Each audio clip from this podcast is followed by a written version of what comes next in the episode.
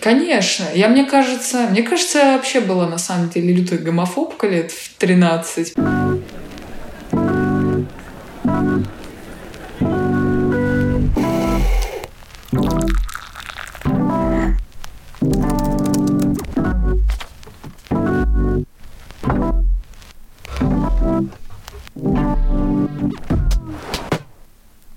Всем привет! Сегодня среда и время нового выпуска. Про новую героиню подкаста можно сказать очень емко и коротко. Ее зовут Ника, она актриса и блогерка, и высока вероятность, что вы видели ее страницу в Инстаграме. Или ее девушки Сони. Но могу сказать длиннее. Не знаю, короткий ли это был промежуток существования интернета и много ли кто его застал, но лично для меня 17-й год прошел под знаком звездных англоязычных лесбопар.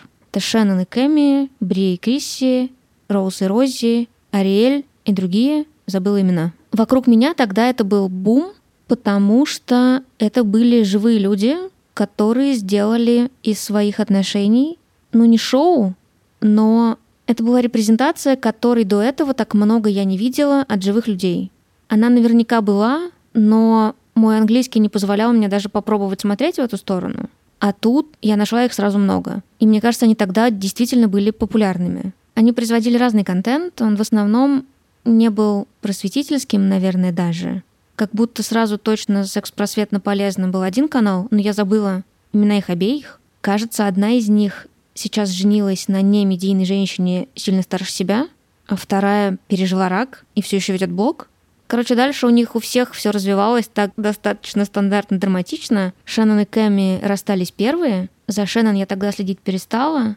Но, кажется, она встречается с этой певицей, которая появлялась в последнем, последних сериях Элворда, нового Элворда. Кэми успела повстречаться с подругой Британа Кроуз и Рози, но уже сейчас женилась на другой женщине. Старой подруге, про которую я знаю только то, что она была очень религиозная и смешно шутит. Роуз и Рози, кажется, единственные, кто все еще вместе. У них огромный милый младенец. Ариэль превратилась в трансфобную сторонницу Трампа, а Бри и Крисси сначала удивили меня тем, что, оказывается, много лет уже как снимали порно, у них есть OnlyFans и Patreon. Открыли брак, у них у каждой было еще по несколько партнерок. Но недавно объявили, что разводятся. Кажется, видео записала Брия, и оно было пронзительное. Это, мне кажется, правда произошло вот в течение трех недель. Она там очень искренне рассказывала о том, что они вместе миллион лет, и весь их бизнес совместный, все их каналы совместные, все их проекты совместные, и она вообще не понимает, как настолько с нуля выстраивать жизнь заново, и никогда не представляла, что ей придется. Насколько я поняла, они разводятся, потому что Крисси выбрала моногамные отношения с одной из своих других партнерш. Там, конечно, в комментах сразу срач о том, что она портит полиаморию такими выборами. Не знаю, дело ли в том, что первая Бри выложила видео, но в комментариях все пришли ненавидеть Криси, они даже потом записали совместное видео о том, что типа стоп, остановитесь и закрыли комментарии. К чему я это все рассказываю? Когда это было на пике моды, казалось, что в России такого нет. То есть можно наблюдать только за англоязычными популярными живыми людьми, на русском ты такого не найдешь. Как-то быстро оказалось, что нет. По крайней мере, вокруг меня популярными стали две пары. Это Настя и Марина, и Инна с Соней. Настя и Марина буквально воплощали эту мечту посмотреть на кого-то, кто в Москве живет так, как будто живет в Лос-Анджелесе. Картинка богатой Кэми из буквально Лос-Анджелеса мало отличалась от будней Насти и Марины, которые теперь живут в Нью-Йорке. Мне всегда было сложно с ними релейтиться, потому что это очень незнакомая мне жизнь. Я не знаю такую Россию, я не знаю такую Москву. Но, с другой стороны, мне понятно, почему они стали так популярны. Очень хочется такую Москву видеть, очень хочется видеть такую Россию. Правда, на их страницах можно было видеть негомофобную Москву. И приятно было знать, что деньги в России тоже побеждают гомофобию. Ну, побеждали, по крайней мере. Соня с Инной были блогами поменьше, возможно, потому что они из Питера. Если вы все еще не понимаете, при чем тут Ника, то Ника — это новая девушка Сони. Точнее, уже жена, и они много лет вместе, и вместе уехали в Израиль. Но можно услышать, что я пересказываю это так же, как вот рассказывала, что там случилось у этих наших англоязычных блогерок, за которыми мы наблюдали 8 лет. Это вообще удивительный феномен медийных пар. На них ты видишь, какой репрезентации хотят кверы в России. Замечаешь, что квир-женщины по отдельности у нас мало кого интересуют. В целом в Америке это, кажется, также работает. Вы замечали, что в России нет массово популярного блога лесбиянки, которая не показывала бы свои отношения? Как будто так же было с каналом Шеннон после расставания с Кэми. Он, кажется, она не сразу начала показывать новые отношения. Или по-другому, и она кажется, что в три раза менее медийна, чем Кэми, но я могу ошибаться. Еще ты через них наблюдаешь, что такое публичное отношение вообще. А это не просто, это контент-план и пресс-релизы из отношений. Ты наблюдаешь, как люди расходятся, как представляют новых партнеров, как новый партнер выбирает, будет ли он просто лицом, который появляется в блоге второго, или тоже начнет общаться с свалившейся на него аудиторией. Как подписчики выбирают, следить ли за новым партнером, и почему-то часто выбирают, за кем из расставшейся пары следить. И это все происходит на наших глазах, и это часть нашей культуры. То, как люди выбирают показывать отношения, то, какие блоги мы делаем популярными, это, по мне, важная часть нашей культуры. И у нас, ну опять же, я знаю мало таких блогов и мало таких людей. И очень рада, что Ника согласилась поговорить. Я сама подписалась на Нику только из-за того, что увидела, что с ней встречается Соня. Но в итоге подписана уже много лет. Это отдельное задание вообще брать интервью у человека, за которым ты наблюдаешь в соцсетях, не знаю, 4-3 года. Я даже не понимаю, как этот разговор будет восприниматься теми, кто про Нику до этого ничего не знал. Но разговор получился очень хороший, а биография у Ники — это пиздец. Так что да, я должна сделать ТВ на обсуждение насилия в детстве. Ника расскажет о том, как принимала у себя влечение к женщинам, это было непросто. Какое слово о своей идентичности мучительно выбирала буквально вот в процессе разговора. Как выбирала профессию актрисы и что думала о том, каково будет быть в России квир-женщиной и актрисой. А карьеру актрисы она, по-моему, начала очень бодро. Не знаю, с чем сравнивать, но она снималась уже с университета, если не раньше. На кинопоиске у нее есть фильмография на 9 фильмов. И два из них там же можно посмотреть. Учитывая, что в России лично я вижу в кино всегда полтора одинаковых лица, приятно знать, что новое там технически могло бы появиться, пусть и сначала на второстепенных ролях. Нике вообще пришлось в жизни сделать много сложных выборов, и она очень увлекательно об этом всем рассказывает. Так, здравствуй еще раз. Давай начну с самого страшного вопроса сразу, на всякий случай. Как тебе комфортно о себе сказать? Я Ника. Я люблю, когда, когда ко мне на «ты», без э, вот этих вот «вы», хотя сейчас ко мне стали очень часто обращаться на «вы».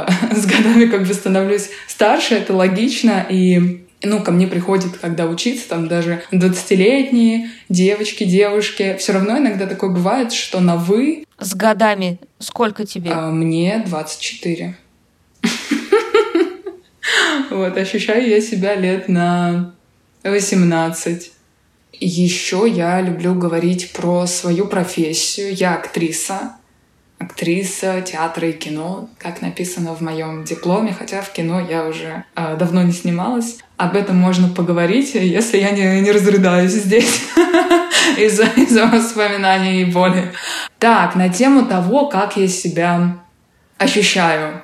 Это сложный вопрос, он всегда был для меня сложным. Я, конечно же, знала, что ты задашь его мне.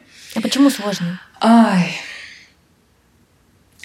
вот можно ответить так, можно ответить так, что я просто люблю людей вот так вот. Ну, что, ну если так вот, ладно, все-таки, наверное, лесбиянка, бисексуалка, вот что-то плавающее между всем этим. Но люблю людей, разве не пансексуальность? Вот не знаю. Я, понимаешь, мне всегда очень сложно ответить на этот вопрос, потому что ну, потому что, может быть, из-за того, что я не была... Ну, я была влюблена вот э, в мужчину, в женщину. А дальше мой спектр пока, э, пока не разошелся. Поэтому, ну, скорее всего, приблизительно я лесбиянка или бисексуалка. Почему приблизительно? Потому что в целом а, мои влюбленности ограничивались э, там двумя-тремя людьми. И были там, как сказать, если поделить это на 50 на 50, было ли э, вот эта вот, э, так сказать, мужская часть навязана обществом, я пока не могу понять. Вот именно потому, что в суперосознанном возрасте, когда я уже осознала себя, осознала свою какую-то хм, природу, вот, ну, мне сложно теперь ответить на этот вопрос, потому что я не знаю, Готова ли я сейчас, например, э, полюбить э, мужчину? Вообще, на что я вообще готова? я не знаю. Поэтому вот что-то, что-то, не знаю, неопределенное. Или определенное. Мне кажется, мне самое сложно ответить пока на этот вопрос, потому что мне кажется, что я, наверное, какое-то время все равно подавляла в себе свои чувства, вот даже по отношению к Соне, а, к моей жене. И это был долгий процесс принятия того, кто я есть, того, что я люблю, того, что я вообще что-то чувствую к человеку моего пола. Поэтому, возможно, до сих пор ну, я не могу даже, наверное, все-таки сказать, что я себе как-то запрещаю себе это сказать. Просто я в целом не люблю рамки. Но это тоже сложно назвать какими-то рамками. В общем, я не определилась. Ты как будто выбираешь слово, исходя из опыта, но теоретически можно выбрать себя назвать, даже если никакого опыта у тебя не было. В смысле, можно назвать себя лесбиянкой, даже если ты никогда в жизни к женщине не подходила. Конечно, это, это естественно. Я лишь от себя отталкиваюсь, говорю, потому ну вот для меня это так. Вот, ну, наверное, чтобы мне э, понять себя, нужно это сначала почувствовать. Ну вот я так привыкла. Естественно, естественно, вообще все могут делать все, что угодно. Я не про всех, на всех угодно. по барабану, я только про тебя спрашиваю. О, ну началось. Ну давай, э, давай так. Ну, наверное, скорее всего, я бисексуальна. Ну, склоняюсь больше к этому, конечно. Ну и прекрасно. А ты... Я читала, я подписана на тебя давно и читала, наверное, историю Возможно, ты ее несколько раз рассказывала, и, может быть, я видела только что-то одно. Ты рассказывала о том, как тебе тяжело было, да, собственно, принять влечение к Соне или вот тоже еще часто же делятся в смысле, что окей, что есть какое-то влечение, смысле, окей, можно поцеловать женщину, но это ничего страшного, это не серьезное, встречаться с женщинами все равно нельзя. У тебя были типа такого рода метания или просто страшно, что я чувствую чувство к женщине? Страшно, просто было страшно. Не, даже, мне кажется, насколько я вот помню, что у меня не было прям такого, что нельзя, ни в коем случае ты не должна этого делать. Этого не было. Было просто очень страшно. Что обо мне подумают, что обо мне скажут, а Почему я вообще какая-то вот не такая, какая-то неправильная? Мне в целом это всю мою жизнь говорили. Потому что мне хотелось как-то выделяться, хотелось чего-то вот другого, не такого, как у всех. Хотелось сделать это иначе, со своими какими-то другими идеями. Вот как-то вот, ну вот по-другому, вот не так, как все. Вот, ну, я говорю, вот вылезать за эти рамки. Мне постоянно этого хотелось. И поэтому я очень много в своей жизни слышала того, что как бы не выделяйся, не будь вот это, что о тебе подумают и так далее. И поэтому, да, мне было просто страшно вообще разрешить себе это, разрешить себе эту свободу. Но оно, в принципе, просто очень постепенно как-то в моей жизни сложилось. Я не знаю, будешь ли ты спрашивать и задавать мне сейчас вопрос, а, был, были ли какие-то предпосылки до этого, влюблялась ли я там в женщин раньше. Оно было все, но я не отдавала себе какого-то прям отчета об этом и вообще об этом не задумывалась. То есть лишь уже вступив в отношения с Соней, ну или даже, возможно, еще вот где-то между вступлением в отношения, вот этот путь, который я там проходила, который мы очень долго переживали вместе, вместе, там это около года все длилось. Вот в эти моменты я так начала в себе копаться, а, начала, знаешь, открывать старые какие-то архивированные папки в своей голове, вот это вот все в этом жестком диске, старинном, запылившемся, и понимала, что было очень много событий в моей жизни, девушек, женщин, с которыми меня жизнь сводила, и к которым у меня вот были какие-то иные чувства и иные эмоции, не такие, как все не такие, как ко всем. Либо просто вожатая, которая вот какая-то особенная, у меня к ней какие-то особенные чувства. Либо, знаешь, когда я там пишу «я тебя люблю, подруги», вот еще была одна моя тоже подруга. Ну, такая, это была вожатая. Тоже. А, вот, но вот я чувствовала, что я как-то иначе я это пишу. Но для меня это, по-моему, вот было в голове, как, что она как старшая сестра. Вот почему-то она не подруга, а вот кто-то вот другой, как родственник, как кто-то близкий. Но никаких э, интимных мыслей у меня не было в тот момент. Мне кажется, тоже важно отметить. То есть это было вот что-то такое платоническое и очень необходимое. Вот прям такая была огромная такая привязанность к этому. Но это еще подкреплялось и с другой стороны. То есть не просто я, девочка, подросток, мне там 13-14, пишу своей 19-20-летней вожатой, и она мне пишет, там, я тебя тоже люблю, моя любимая девочка. И это вот ей только сейчас, задумываясь об этом, перечитывая старые переписки, понимаю, что и оборвалось наше общение тоже потому, что, наверное, до человека дошло, что это уже перешло это уже не похоже на общение ну, взрослого с ребенком, потому что это уже была прям какая-то влюбленность, и записочки мои, и письма, и какие-то стихи посвященные. Но это уже сложно мне это, наверное, сейчас назвать э, дружбой и просто общением. Это вот было на каком-то другом уровне, но было прикольно. Вот. Ты те же 13, что ли, чувствовала какое-то влечение к мужчинам, в смысле физическое? Ты говоришь, что типа к вожатой точно нет, но оно вообще тогда проснулось в этом возрасте еще. Смотри, у меня, насколько я вообще себя помню, я постоянно влюблялась в мальчиков. Постоянно. Вот мне кажется, что с периода моего моих лет 13 до моих 16-17 я постоянно в кого-то была влюблена и страдала из-за этой неразделенной любви. То есть у меня не было никаких отношений ни с кем. По-моему, даже, мне кажется, и поцелуя не было вот такого, знаешь, первый поцелуй, там вот романтика, там вам 14, вы в летнем лагере, вот такого вообще у меня не было. Первые отношения начались в мои 18 уже после 18, с парнем. До этого я просто влюблялась и просто страдала. Сейчас мне кажется, что, ну, мне просто это нравилось, потому что это давало мне вдохновение для творчества. Я тогда писала очень много стихотворений.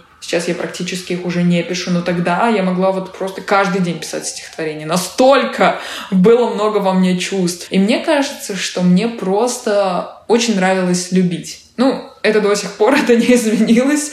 Мне нравится любить, мне нравится влюбляться. Но тогда, так как э, это не было взаимно, естественно, это еще и добавляло такого драматизма. Ну и, в принципе, мне кажется, в 14-летнем возрасте это все еще немножечко да, в других каких-то э, эмоциональных ощущениях испытывается. Я просто постоянно была влюблена в парней и страдала из-за парней. И все девочки, мои подруги, тоже страдали из-за парней и любили парней. И в фильмах, конечно же, выделяли только парней дней, и все было вот на этом. И поня- понятно, конечно, я не отделяла это от вожатой. Вожатая подруга близкий человек, который можно рассказать про этих парней, который можно написать, вот он, дурак, вообще не понимает ничего про мои чувства. И она тоже рассказывала про своих парней. А потом мы очень скучаю, обнимаю, целую, вот спокойной ночи, я бы тебя там сейчас прижала к себе и вообще бы там пожалела. Вот, и вот так вот это все заканчивалось.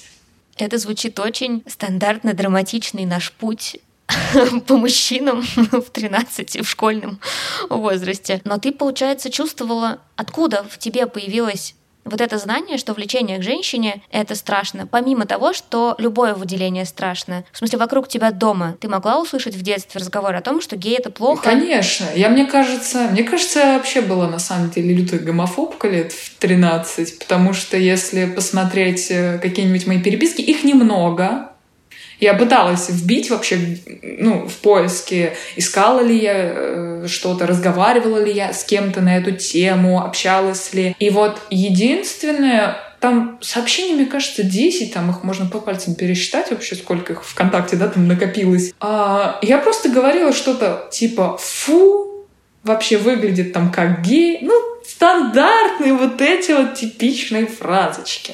Ужасные. Мне кажется, что они пошли от моего отчима, потому что больше, мне кажется, вообще никого в нашей семье эта тема не волновала. Только он. Ну, он просто, мне кажется, ненавидел всех вообще вокруг себя. Он мог вслух это сказать? Конечно. А что, а что для него вообще? Он мне такое вслух говорил, что это, это еще были цветочки. То есть я думаю, что, наверное, какая-то база, такая вот прям база-база, скорее всего, оттуда. Потому что я вообще, в принципе, всю свою жизнь, э, там, от 6 до там, 18 лет я жила с бабушкой. Бабушка моя на эту тему не говорила, никого не обзывала, ничего вообще подобного не было. То есть я максимум могла, скорее всего, что-то такое вот услышать от отчима, а он появился в нашей семье, когда мне было 9, ну, да, в принципе, такой возраст, когда как раз ты все схватываешь, все это прям для тебя все важно и все очень сильно откладывается. И еще с одной, по-моему, девочкой мы общались. Мне было лет, наверное, 14-15. И я у нее так спрашивала, это вот все из переписки, я знаю, я бы так это никогда в жизни, мне кажется, не вспомнила. Спрашивала у нее, что она сейчас делает, и она говорит, вот смотрю «Жизнь Адель». А, и она такая, ну, он такой тяжелый, длинный фильм. И говорит, да, я говорю, а про что он? Она говорит, ну, про лесбиянок. Я, и я что-то написала, типа, фу. Или, ой, их там много-много точек. Что-то такое вот я написала, и все. И больше мы это не обсуждали. И я вот что мне очень больше всего меня в этой ситуации зацепило. По-моему, я даже не посмотрела, что это за фильм. А, и не потому, что он про лесбиянок. Меня больше всего зацепило, что она сказала, он там три часа идет. Вот поэтому я его тогда не посмотрела. И даже не посмотрела там про что он, кадры из фильмов. Вот, ну, меня, в принципе, тогда кино почему-то не очень интересовало. Но у меня, в принципе, не было много времени тогда, потому что я училась в лицее, туда уходила в 8, приходила в 10, и вот чуть-чуть с кем-то там вечером пообщаться, и все. Особо до каких-то фильмов мне тогда не было дела. К сожалению, большому. Это же все, если я правильно помню, как-то связано с творческими, типа творческие лицеи и школы.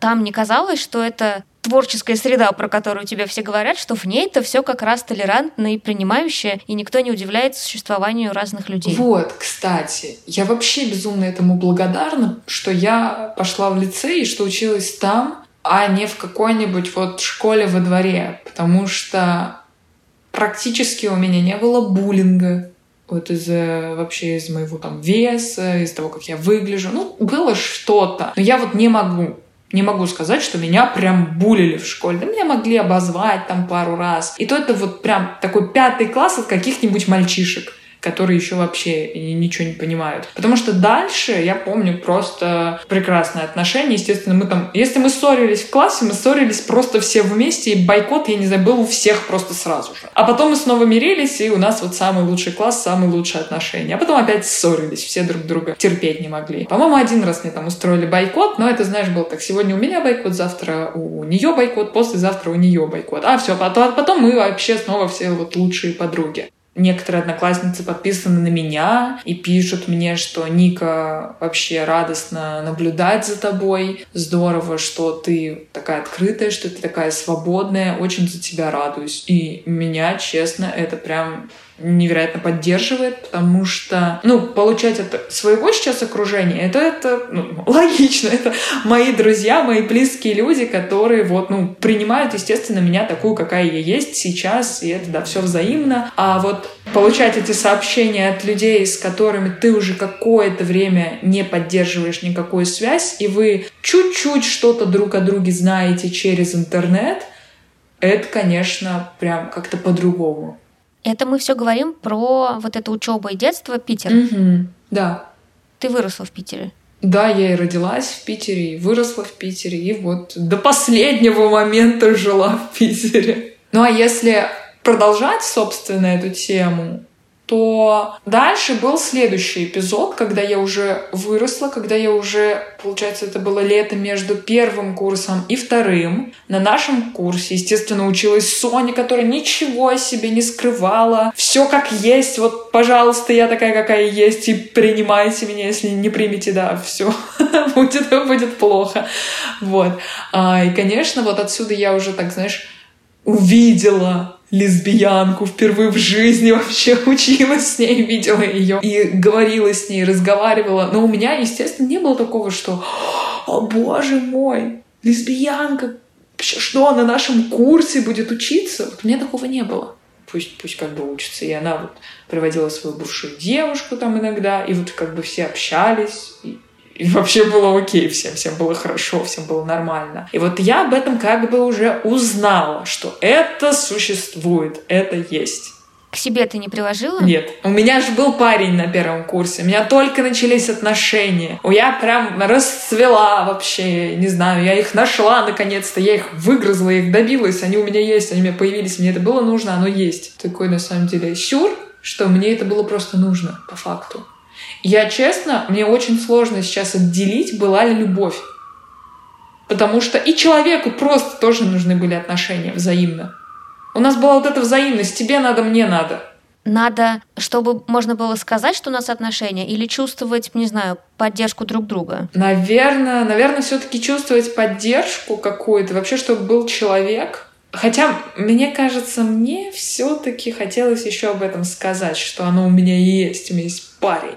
Потому что мне же все всю жизнь говорили, вот похудеешь, у тебя будет человек, у тебя будет любовь, у тебя будет вот это все, у тебя будет парень, у тебя будет муж, у тебя будет любовь. Вот поступишь в универ, вот тогда себе и найдешь, вот тогда она у тебя будет. Вот будет тебе 18, вот она у тебя будет. И вот просто все сложилось. Я во время поступления в театральный потеряла, потеряла, похудела на 20 килограмм, хотя, наверное, их потеряла, потому что это было жестко, скинуть их за полгода без диеты, без всего чисто на стрессе. Я похудела. Галочка один выполнена. Мне исполнилось 18 в октябре. Галочка стоит. И да, первый курс, универ, все, можно. Взрослая жизнь началась. Я вот по всем вот этим, мне кажется, полочкам вот это себя там разложила и сказала, ну все, во все тяжкие, пошли. Скачала себе там приложение для знакомств, познакомилась с этим парнем, это тоже, это, это, это все очень забавно. Он тогда был в армии, и ему еще в армии надо было быть полгода. И мы с ним переписывались. И как-то так с первого дня все понеслось, все закружилось. Ну вот что-то все-таки как-то, наверное, зацепилось, потому что переписывалась я тогда много с кем. Ну, видимо, на первом курсе мне делать было нечего, когда там вот только все надо узнавать. Ну, в общем, первый курс у меня благополучно ушел тот момент, особенно первые полгода. И вот он тогда просто приезжал так раз в две недели, мы виделись, расставались, скучали, потом он опять приезжал, потом уже буквально через месяц э, знакомства он уже сидел у меня дома в гостях с родителями, с бабушками, с дедушками, и мы праздновали Новый год все вместе. Я понятия не имею, как вообще мои родители это допустили, потому что все было супер строго у меня всегда, прям, не знаю, подругу нельзя было там иногда пригласить на какой-нибудь праздник, ведь это семейный праздник. А тут, я знаю человека, месяц, пожалуйста. Как-то вот, я не знаю, что там сыграло, либо просто они меня уже хотели поскорее это отдать кому-нибудь. Потому что мне иногда все время все равно прилетало, не знаю, думали ли об этом мои родители раньше или нет, что ты какая-то странная, там тебе точно нравятся там вот мальчики, почему-то все время с подружками. А я что, я говорю, меня никто не любит, я же вот готова всех уже забрать, меня просто никто не любит. И тут как бы вот подвернулось, не знаю, очень быстро мне тогда вот разрешили, прям никто его не знал, никогда не видел, придет на Новый год праздновать. Окей. Сначала что-то там еще в Новый год ломались, что вы будете там спать в одной кровати, как же так? Ничего, поспали. Но ничего не было. Ничего не было. У меня была вообще-то еще такая галочка, что нужно время, нужно узнать друг друга. Вот. Поэтому... Но это все было очень странно на самом деле. И вот только летом, тут, получается, весь мой первый год прошел, только летом он вернулся из армии. Вот. А, я тогда, получается, наврала. Получается, это было лето не между первым и вторым курсом, а между вторым и третьим курсом. Да. А потом, вот, собственно, он вернулся из армии, все очень быстро как-то закончилось ну, как-то стало заканчиваться. Точнее, мы как бы еще встречались, еще были в отношениях. Потом ему вот это надо искать работу, надо еще, ну, как бы дела появились. В армии их, видимо, не было. Вот. И уже такое общение стало сходить на минимум. Плюс у меня начался второй курс. Это уже что? Ну, это было уже поважнее. Потому что первый курс для меня был таким слабеньким, потому что после 9 лет лицея, где я делала все то же самое, и этюды, и речь, и спектакли играла, и вот это все делала, для меня первый курс был таким. а повторение того, что я делала 9 лет. Второй курс уже посерьезнее, уже серьезнее надо к этому относиться. У нас уже такие стали этюды там появляться, где мы должны говорить, где мы должны вот с партнерами, то есть уже все серьезно. И я уже была больше в учебе. Он, естественно, тоже иногда не понимал, почему я не могу просто взять и приехать. И вот тогда мы уже так потихонечку, потихонечку начали все общаться, и вот начали чуть-чуть начали с Соней видеть друг друга, замечать, потому что уже появились какие-то совместные там работы. И вот тут, но тут интересно другое, что тут у меня уже был мой близкий друг, с которым вот тоже у нас э, развились отношения, э, в смысле партнерские, но он мне тоже очень-очень нравился как человек. И я уже так начала, знаешь, как вот о парне думать о нем. Ну, это такое, это тоже. То есть он мне просто очень нравился, я не особо думала об отношениях, потому что я понимала, что вряд ли из этого что-то получится, но мне очень нравился человек, и как бы до сих пор нравится мой лучший друг. И я тогда тоже вот начала, я просто поняла, что я начинаю влюбляться. А как вообще такое может быть? Я же в отношениях, как же так? Это же раз на всю жизнь я должна нести это. Вот с этого момента у меня пошли мысли, а вдруг мне понравится кто-то еще, а вдруг будет кто-то другой, а друг мой, это прям, вот если я говорю, что у меня нет рамок, то там нет рамок вообще никаких, вообще их просто не существует, их не дано. И мы, конечно же, очень много вообще говорили про человека, про любовь, про кого любить, кого можно не любить, кого можно любить. И вот так вот как-то постепенно, плюс мы еще тогда работали над лесом Островского, это тоже такие очень, такие там глубокие интересные отношения, даже там несчастливцев и счастливцев, почему они блуждающие актеры, почему они вместе ходят постоянно, почему они все время у них там расходятся дорожки, но когда они видятся, это у них прям вообще что-то невероятное. Ну, это, конечно, мы уже половину додумали всякого там туда. Но было интересно. И в любом случае в этот момент я начала об этом думать, потому что до этого я об этом не думала. Что вообще бывают разные виды любви. В этот момент я, в принципе, еще начала как-то расти, меняться очень сильно в этот период. Я начала ходить на спектакли, смотреть кино прям очень много. А кино хорошее стала смотреть, не какое-нибудь вот то, что я вообще видела до этого. И поняла, что вообще о чем говорят люди сейчас, что актуально сейчас, э, какие проблемы, какие вопросы задает себе человечество. И, естественно, тоже стало очень вообще расти и меняться, и у меня появились свои какие-то взгляды, свое какое-то мнение, что очень не понравилось моим родителям, что как же так? Мы воспитывали хорошую, послушную девочку.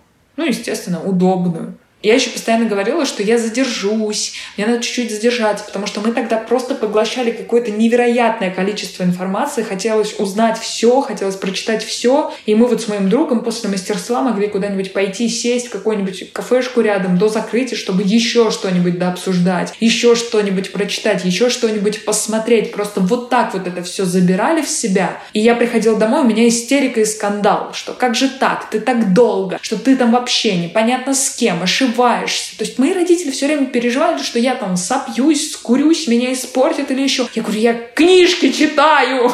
Серьезно, в прямом смысле. Но вот нет, во-первых, они не верили в это, что это возможно, интересоваться какими-то знаниями, интересоваться чем-то, постоянно хотеть что-то узнавать, и почему нельзя просто провести время с семьей. Я говорю, мне мало времени, мне просто его не хватает, я не могу, я не успеваю. А, и донести еще мысль, ведь у тебя есть парень, иди лучше хотя бы встретиться со своим парнем. То есть вот до такого иногда доходило, а я говорю, я хочу вот проводить время с моим другом, я хочу с ним изучать. Мне это интереснее, мне это важнее сейчас. Ну, ну, то есть приписывали какие-то мне романы. Я говорю, да нет. Ну, то есть я, конечно, уже там, возможно, что-то начинала чувствовать, но это было вообще не важно в эти моменты. Мне было, да, мне было классно человеком, мне было хорошо. И мне было интересно, мне хотелось это все узнать, хотелось это все в себя поглотить. Вот, второй, второй курс, вот он прошел вот так вот, в ссорах э, с родителями, вечном поглощении знаний, и где-то там еще парнем, с которым, собственно, мы где-то, наверное, в, не, вообще не скажу точно, ну, допустим, март-апрель второго вот курса мы расстались с ним. Он сказал, я ничего не успеваю тоже, мне некогда, вообще нет настроения, нет чувства любовь. Я порыдала там день, еще что-то поделала.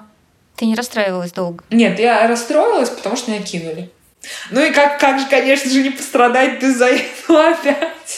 Ведь все было хорошо, никакие стихи, естественно, не писались. А тут вот прям боль и все, вот это вот все. А, и я вот прям, вот отсюда начинается все самое интересное. А, я прям очень хорошо помню этот день. Я помню, что в нашей как бы гримерке нахожусь я, находится мой друг и Соня где-то рядышком.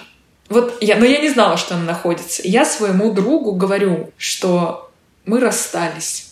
И просто, и вот в этот момент появляется Соня в моей жизни. Она говорит, что? Расстались? И все. Вот с этого момента я помню Соню, я помню, что мы начали общаться, я помню, что мы начали видеться, что у нас появились какие-то общие интересы. Вот прям вот в этот день. То есть, я не знаю, жизнь, она очень интересная, она вот прям как-то вот так срежиссировала, что как будто бы это было подстроено, как будто бы это было специально, она еще там откуда-то из темноты в этот момент возникла, как будто бы это что-то предвещало, но как бы пока что нет, это только-только второй еще курс, конец. И вот с этого дня, помню, мы с Соней стали много общаться, стали много ходить, мне было с ней очень интересно. Но ты считала, что вы как друзья общаетесь? Конечно.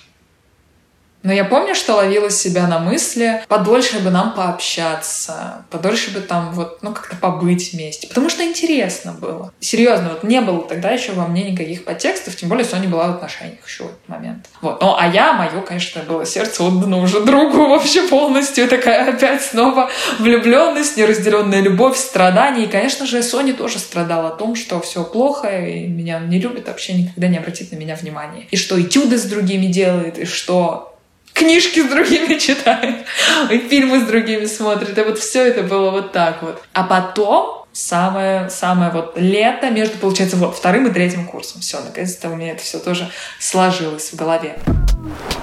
И в это лето я практически ни с кем из одногруппников не общалась. То есть это было такое вот лето просто, ну, для себя отдохнуть. Пока что, да, мы еще там не встречались летом ради того, чтобы ставить спектакль. Это уже это через год будет. И я помню, единственный самый яркий момент этого лета, я еду в лагерь работать фотографкой не спрашивай, почему так получилось. А вот попросили меня пофотографировать. И я думаю, ну окей, ладно. Я там фотографирую, фотографирую. Помню день, когда я про... Ну, первый день я подхожу там знакомиться с э, вожатским отрядом, потому что мы все равно все должны были находиться вместе. Там э, одно большое помещение, где они что-то для себя делают. Я в этот момент там сижу с компьютером, скидываю всякие фотки и так далее. И очень помню момент, когда я вроде бы со всеми уже познакомилась. Но тут внезапно, когда я уже уходила, меня ловит девочка и говорит там, вот свое имя говорит, мое имя говорит, а тебя как зовут? И я на нее так смотрю. И у меня вот что-то там вот происходит в этот момент, я ничего не понимаю. И я чуть ли даже не забыла вообще, как меня зовут в этот момент. Но потом как-то сообразила. Я не думаю, что это было в реальности долго, но для меня это прям было как-то ощутимо. И я говорю свое имя, и вот она так прям пожимает мне руку. Так, вы знаешь, ну, момент тоже такой кинематографичный. Ну, может, я просто это все в силу своей профессии, естественно, знаешь, что так под призмой камеры это все еще. Ну, конечно, уже после, в воспоминаниях это все у меня так остается. И вот она мне пожимает руку в этот момент, и я прям, да, вот помню это пожатие до сих пор. И все. И я потом ухожу в свою вот эту комнату. К счастью, я тогда жила одна, хотя там двух-трех спальные места, но вот так получилось, что... А мы все вместе жили, вот вожатые, и вот моя одна комната. Да, очень интересно, но ничего интересного не будет там происходить в этой э, комнате. Я как бы, ладно, такая осталась там одна, но вот что там происходило, все-таки ладно, это интересно, потому что я, когда вернулась к себе, я просто я не могу выкинуть ее из головы. И я думаю, черт, ну, наверное, красивый. Хотя понимаю, что, ну, ну, не знаю, меня никогда такой типаж не цеплял. У нее короткие волосы, а, такая прическа, и она такая вся, ну, такая прикольненькая. Соня не слушает. И, и все, я вот ну сколько, на две недели я туда поехала, и все эти две недели вообще ничего мне из головы не выходило. А я же фотографкой работаю. Ну, естественно, на всех кадрах она была. И была э, лучше всех на них выглядела. Я и так сфотографирую, и так сфотографирую, и еще что-то сделаю. И пойду, конечно же, именно на то мероприятие, где есть она, и еще что-то. И все, и с этого момента вот я себе в тот момент вообще тоже, конечно же, никак это не объясняла. У меня как будто бы стоял блок, что так, она я не думала. И она никак. М-м. ничего не инициировала. Но она познакомилась со мной тогда. И вот все равно, как будто бы, когда мы иногда пересекались взглядами, вот, хотя я же вообще, ну, выглядела как обычная девчонка, нормально, как мне тогда казалось. Но не знаю, видимо, видимо, возможно, это я так себе уже придумываю. И либо она так это все-таки что-то там во мне почувствовал, потому что насколько я потом ползала и искала всякую информацию, все-таки, скорее всего, она что-то там про меня поняла, скорее всего, потому что она, не знаю ее ориентацию, в общем, мы не общались, ничего не это, но кажется, что что-то было, что-то было в этом взгляде, что-то было в этом рукопожатии. Ну, могу ошибаться, конечно. В общем, с этого дня а у меня друг же тоже увлекался тогда вовсю тоже всякими отношениями разными. И он мне посоветовал тогда очень много фильмов всяких посмотреть. И, естественно, тогда я каждую ночь, у меня было свободное время, я, смотр... я посмотрела «Жизнь Адель», я посмотрела «Одинокого мужчину», я посмотрела э, «Нас не догонят», я посмотрела... Короче, я посмотрела все, что можно было посмотреть тогда. Впервые в жизни? Да.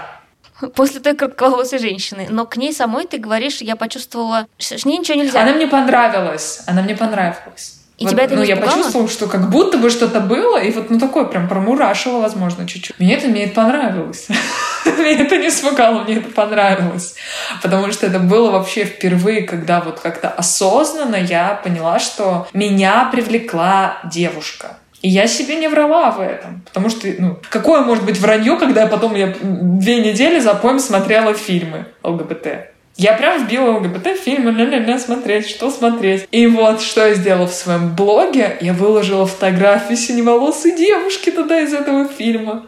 Я на нее подписалась тогда, на эту девочку, и выложила в истории себе это ну, мне хотелось как-то вот сказать. Я не могла сказать, но вот мне очень хотелось это сказать. И, возможно, чтобы мы там, я не знаю, пообщались, поговорили, чтобы... Ну, такое типичное мне хотелось, чтобы она ответила на мою историю. Ведь как бы по-другому общаться я еще не умела тогда. Да, вот это. это потом, это вот на третьем курсе пошли блоги про то, что говорить важно, что словами через рот, что вот это, вот это, вот это и куча всего. Это вот, кстати, было потом. Прям как-то так совпало, что был такой пик, когда было очень много психологов, психологинь, которые писали огромное огромные тексты, и вот как-то оно так совпало, что вот именно потом, когда уже началось мое принятие себя, когда я уже все это поняла, вот я просто до запоем читала вот это все. Она мне ответила только тогда на одну историю, что я выложила какую-то историю про хоккей, потому что у меня мой э, старый друг водил меня постоянно на хоккей. Тоже из разряда моя неудавшаяся любовь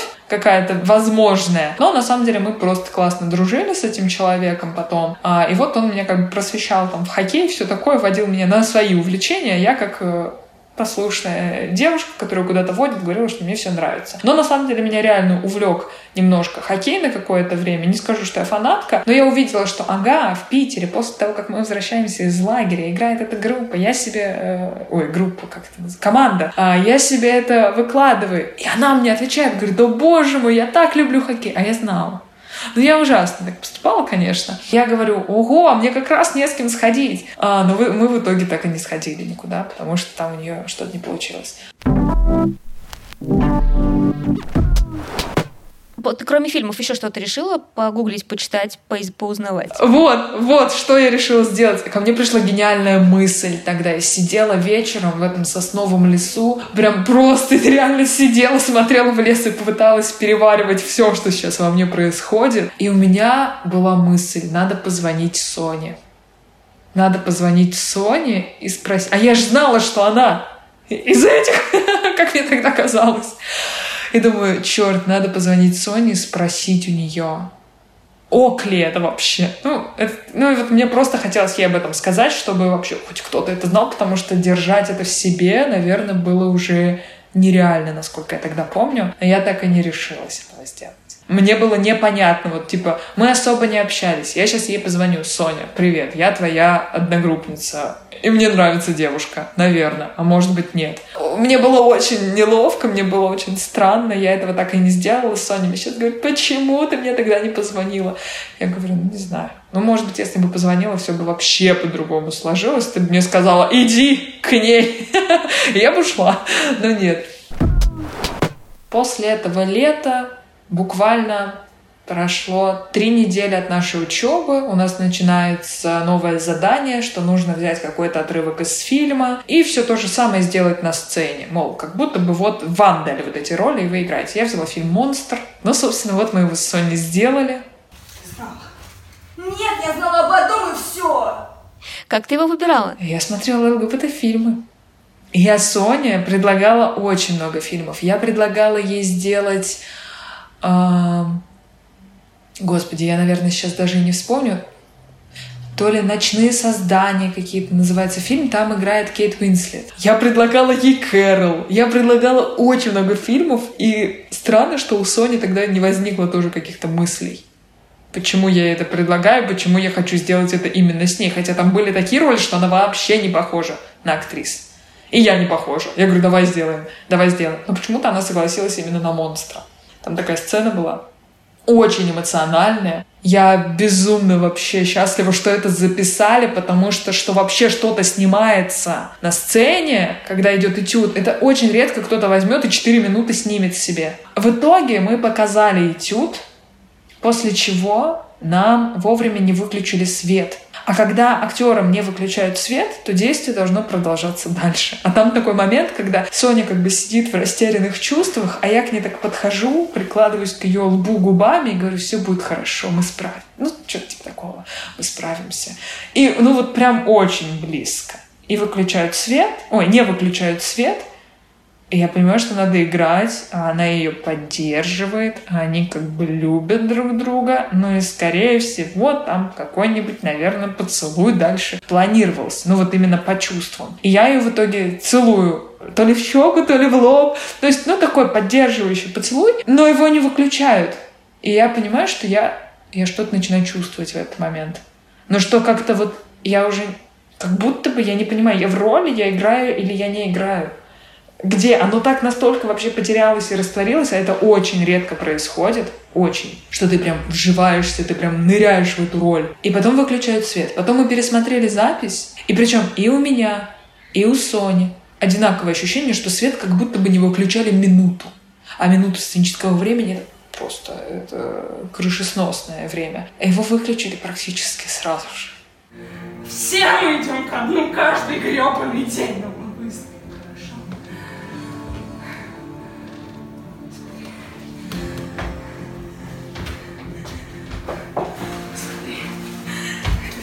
Тебе нужно.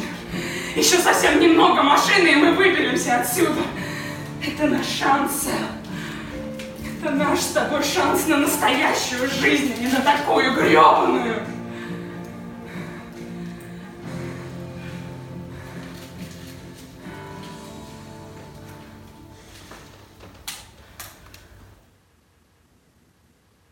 И вот, собственно, после этого все началось. Не, мы, не, естественно, не на следующий день стали встречаться. Нет, мы стали это обсуждать. Очень долго мы шли к тому, чтобы вообще обсудить произошедшее. Очень долго пытались понять, что это такое вообще за чувство. Я особенно пыталась долго это понять.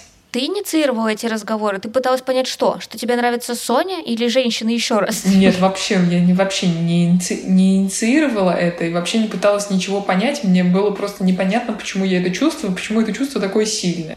Потому что к парню я такого не чувствовала. Потому что это было что-то вообще абсолютно новое, абсолютно какое-то... Оно сверхъестественное было, потому что оно вот произошло просто какой-то вспышкой в этот момент, пока, когда нам не выключили свет, и все. А Соня была тогда в отношениях еще.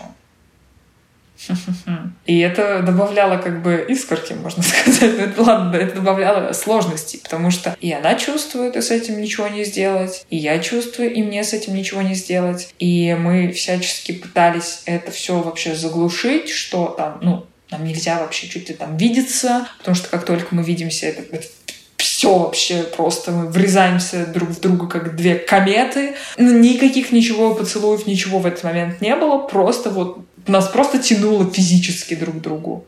И все. Но ничего не было, потому что Соня была тогда еще в отношениях. И это было сложно, потому что и у нее были вот эти вот вообще, что с этим совсем делать, и в отношениях тогда были проблемы, и, и а, она их не хотела заканчивать, и вроде бы хотела заканчивать, и, в общем, это все непонятно, это все слишком быстро произошло. Ну, то есть, конечно, классно, когда ты заканчиваешь. А ты хотела отношений? А я просто хотела. То есть тогда это были такие сильные чувства. А, но вот если, да, чуть-чуть отмотать вот этот сложный период, потому что мы тогда и ссорились, и пытались это все забить, э, закрыть, что мы ничего не чувствуем, что все, давай вот мы вообще вот не будем просто даже вот рядом садиться, чтобы ничего не возникало, никакого, чтобы вообще никак не тянуло. Мы, да, был момент, когда мы пытались вообще не пересекаться друг с другом. Был момент, когда мы могли неделю не общаться друг с другом, а потом опять общаться. А у нас же еще репетиции, мы в одном спектакле спектакле у нас одна сцена. А сцена такая очень своеобразная, потому что там вот Гурмышская с ее как бы служанкой. И, естественно, мы захотели это чуть-чуть разнообразить уже, в принципе, с коллективом, что между служанкой и мной что-то есть. И мы такие, хватит, пожалуйста, уже даже играть ничего не нужно, ну просто потому что мы вот стоим, и все это видят и ничего вообще никуда это не деть. То есть уже пошли какие-то такие словечки там между там одногруппниками, что-то как-то они слишком много стали общаться, что-то как-то слишком тесно они стали общаться, что-то там еще. И очень хотелось от этого просто спрятаться, убежать и ничего не чувствовать. И мы так просуществовали где-то, наверное, вот так вот совсем неопределенно бегая и прячась до зимы, получается, с сентября до зимы. Потом зимой каникулы мы не общались вообще, потому что мы просто не нашли общего языка, мы просто пытались. Хотя мне безумно хотелось, чтобы в новогоднюю ночь она меня забрала, а ей очень хотелось уйти с тусовки, на которой она была. И она говорит, если бы ты мне тогда написала, вот просто хотя бы одно сообщение, она говорит, я бы тут же приехала к тебе. И она, ну блин, опять все не получается. Тогда не позвонила, а тут не написала. Не могли договориться до чего? Зимой. В смысле, вы, вы пытались обсудить что? В каком формате вам общаться? Да. Потому что потому что общаться, конечно, хотелось, ну, грубо говоря, в отношениях каких-то, а ни я себе не разрешала это чувствовать, прям вообще не понимала, что со мной происходит. Вот тут началось жесткое отрицание, что это неправильно, что я так не должна, что это вообще не про меня, что я не такая, что это все просто какое-то, что это пройдет. Вот Соня говорила, что это пройдет, говорила, что у меня так уже было, это все влюбленность, это нормально, ты сейчас это почувствуешь, потом оно пройдет. Мы подождали какое-то время, я говорю, оно не проходит, я не могу вообще никуда это все деть. Она говорит, я тоже. Вот. И вот так вот мы это существовали. Уже уже после зимы у нее закончились отношения, она уже официально была свободна. То есть, в принципе, бери не хочу уже, все забирай. Но тут началось во мне просто вообще, вот меня навалило жесткачом полнейшим. У меня бабушка попала в больницу с онкологией. А, я была одна с ней в этот момент, плюс я не понимаю, кто я, что я. Меня пилят там э, родители за все, что тебе надо не быть в институте, там не учиться ухаживать за бабушкой. А они-то сами где? Да, дома где. У мамы младший брат, ей далеко ехать, далеко это 40 минут на маршрутке. Ну, очень, естественно, никакого отношения к этому не имеет. Вот, ты же там, ты же с ней живешь, ты ухаживай. Бабушка после больницы, бабушка не может ходить. А это я с утра готовлю завтрак, кормлю, уезжаю э, в институт, там что-то делаю. У меня вот это все, что во мне есть, что я вообще пытаюсь самоопределиться. Еще куча всего в институте, это я вообще уже молчу, что там происходит, что там надо тоже что-то делать, что-то репетировать. Это третий курс, это уже спектакль, это уже огромные этюды. И вот в какой-то момент я понимаю, что я так не могу, и что мне нужна проверка. Я не знаю, зачем я себе это решила. Я списалась со своим бывшим, с которым мы расстались. Э, написала ему, поехала к нему. Мы с ним переспали. И потом меня накрыло просто в сто раз больше. Потому что мне это было неприятно уже. Ну, это вообще было странно, это был странный поступок, когда я там разрыдалась. А проверка на что? Проверка на вообще на то, что я чувствую, и чего мне хочется, там, просто какого-то удовлетворения каких-то удовольствий, или все-таки это какие-то большие чувства. Я понятия не имею, что это за, за проверка, я себе придумала, что так надо, что так себе надо проверить. Это Соню, конечно же, жутко тоже выбило, потому что Соня до сих пор считает, что это была измена, хотя бы не были в отношениях. Ну, если тебе нужно было время, чтобы осознать свои ошибки...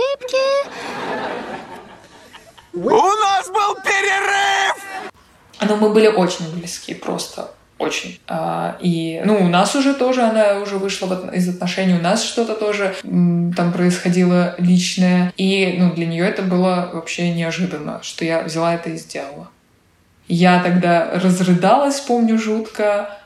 А, к счастью, это все очень быстро закончилось. Естественно, не продолжилось, потому что он сказал, господи, а если ты ее любишь, люби ее, в чем проблема? И я такая, в смысле? То есть даже ты мне ты просто среднестатистический мужчина, говоришь мне, люби ее, в чем проблема? Ты мне не будешь сейчас говорить, что это ужасно, что это отвратительно, что это мерзко, и что вообще эта вся дурь из меня выйдет. Вот. Ну, короче, мы там поговорили, вот, собственно, это было, и такое было, знаешь, конкретное еще расставание у нас, потому что мы просто вообще даже не поговоривши ушли. То есть, с одной стороны, ну, я не могу сказать, что это было хорошо, потому что для меня это все-таки было больше противно. Но какая-то точка вот для меня, почему мне это было нужно, оно закрылось. То есть все было мне очевидно понятно и про себя, и про то, что я чувствую, что я все-таки как-то очень сильно влюблена и люблю, и что тянет меня лишь к одному человеку, а не просто, да, в каком-то там плане просто себя потешить и удовлетворить, что это все-таки что-то большее, что-то более глобальное и значимое, прежде всего, для меня, потому что я себя тогда тоже чувствовала отвратительно, и мне было очень стыдно в этом признаться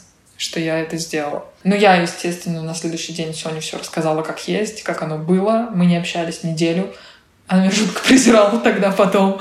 Э, это просто из разряда. это было смешно. Но это было...